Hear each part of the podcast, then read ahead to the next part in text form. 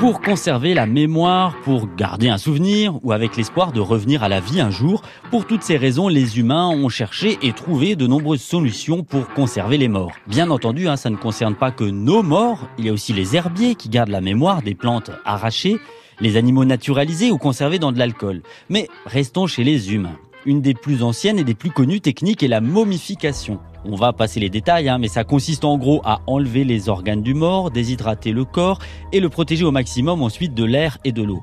On connaît les momies égyptiennes, hein, mais d'autres civilisations ont pratiqué la momification, en Amérique du Sud par exemple. À Besançon, le musée des beaux-arts et d'archéologie conserve de très anciennes et très belles momies égyptiennes.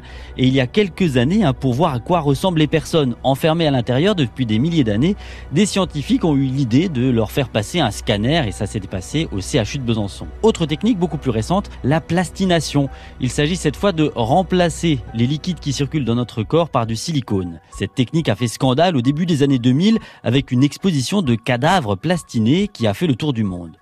Mais tout ça, c'est bien joli, ou pas très joli d'ailleurs, mais ça reste irréversible. Même momifié, même plastiné, bah quand on est mort, on est mort. Nous excusons d'interrompre le cours de ce spectacle, mais nous apprendre qu'un homme vient d'être retrouvé enfoui dans les glaces depuis 65 ans.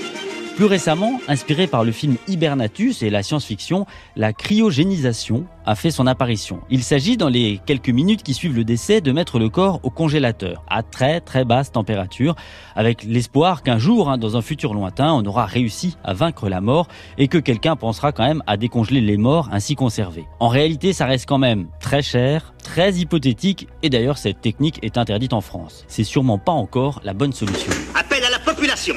Il faut absolument retrouver Liberté.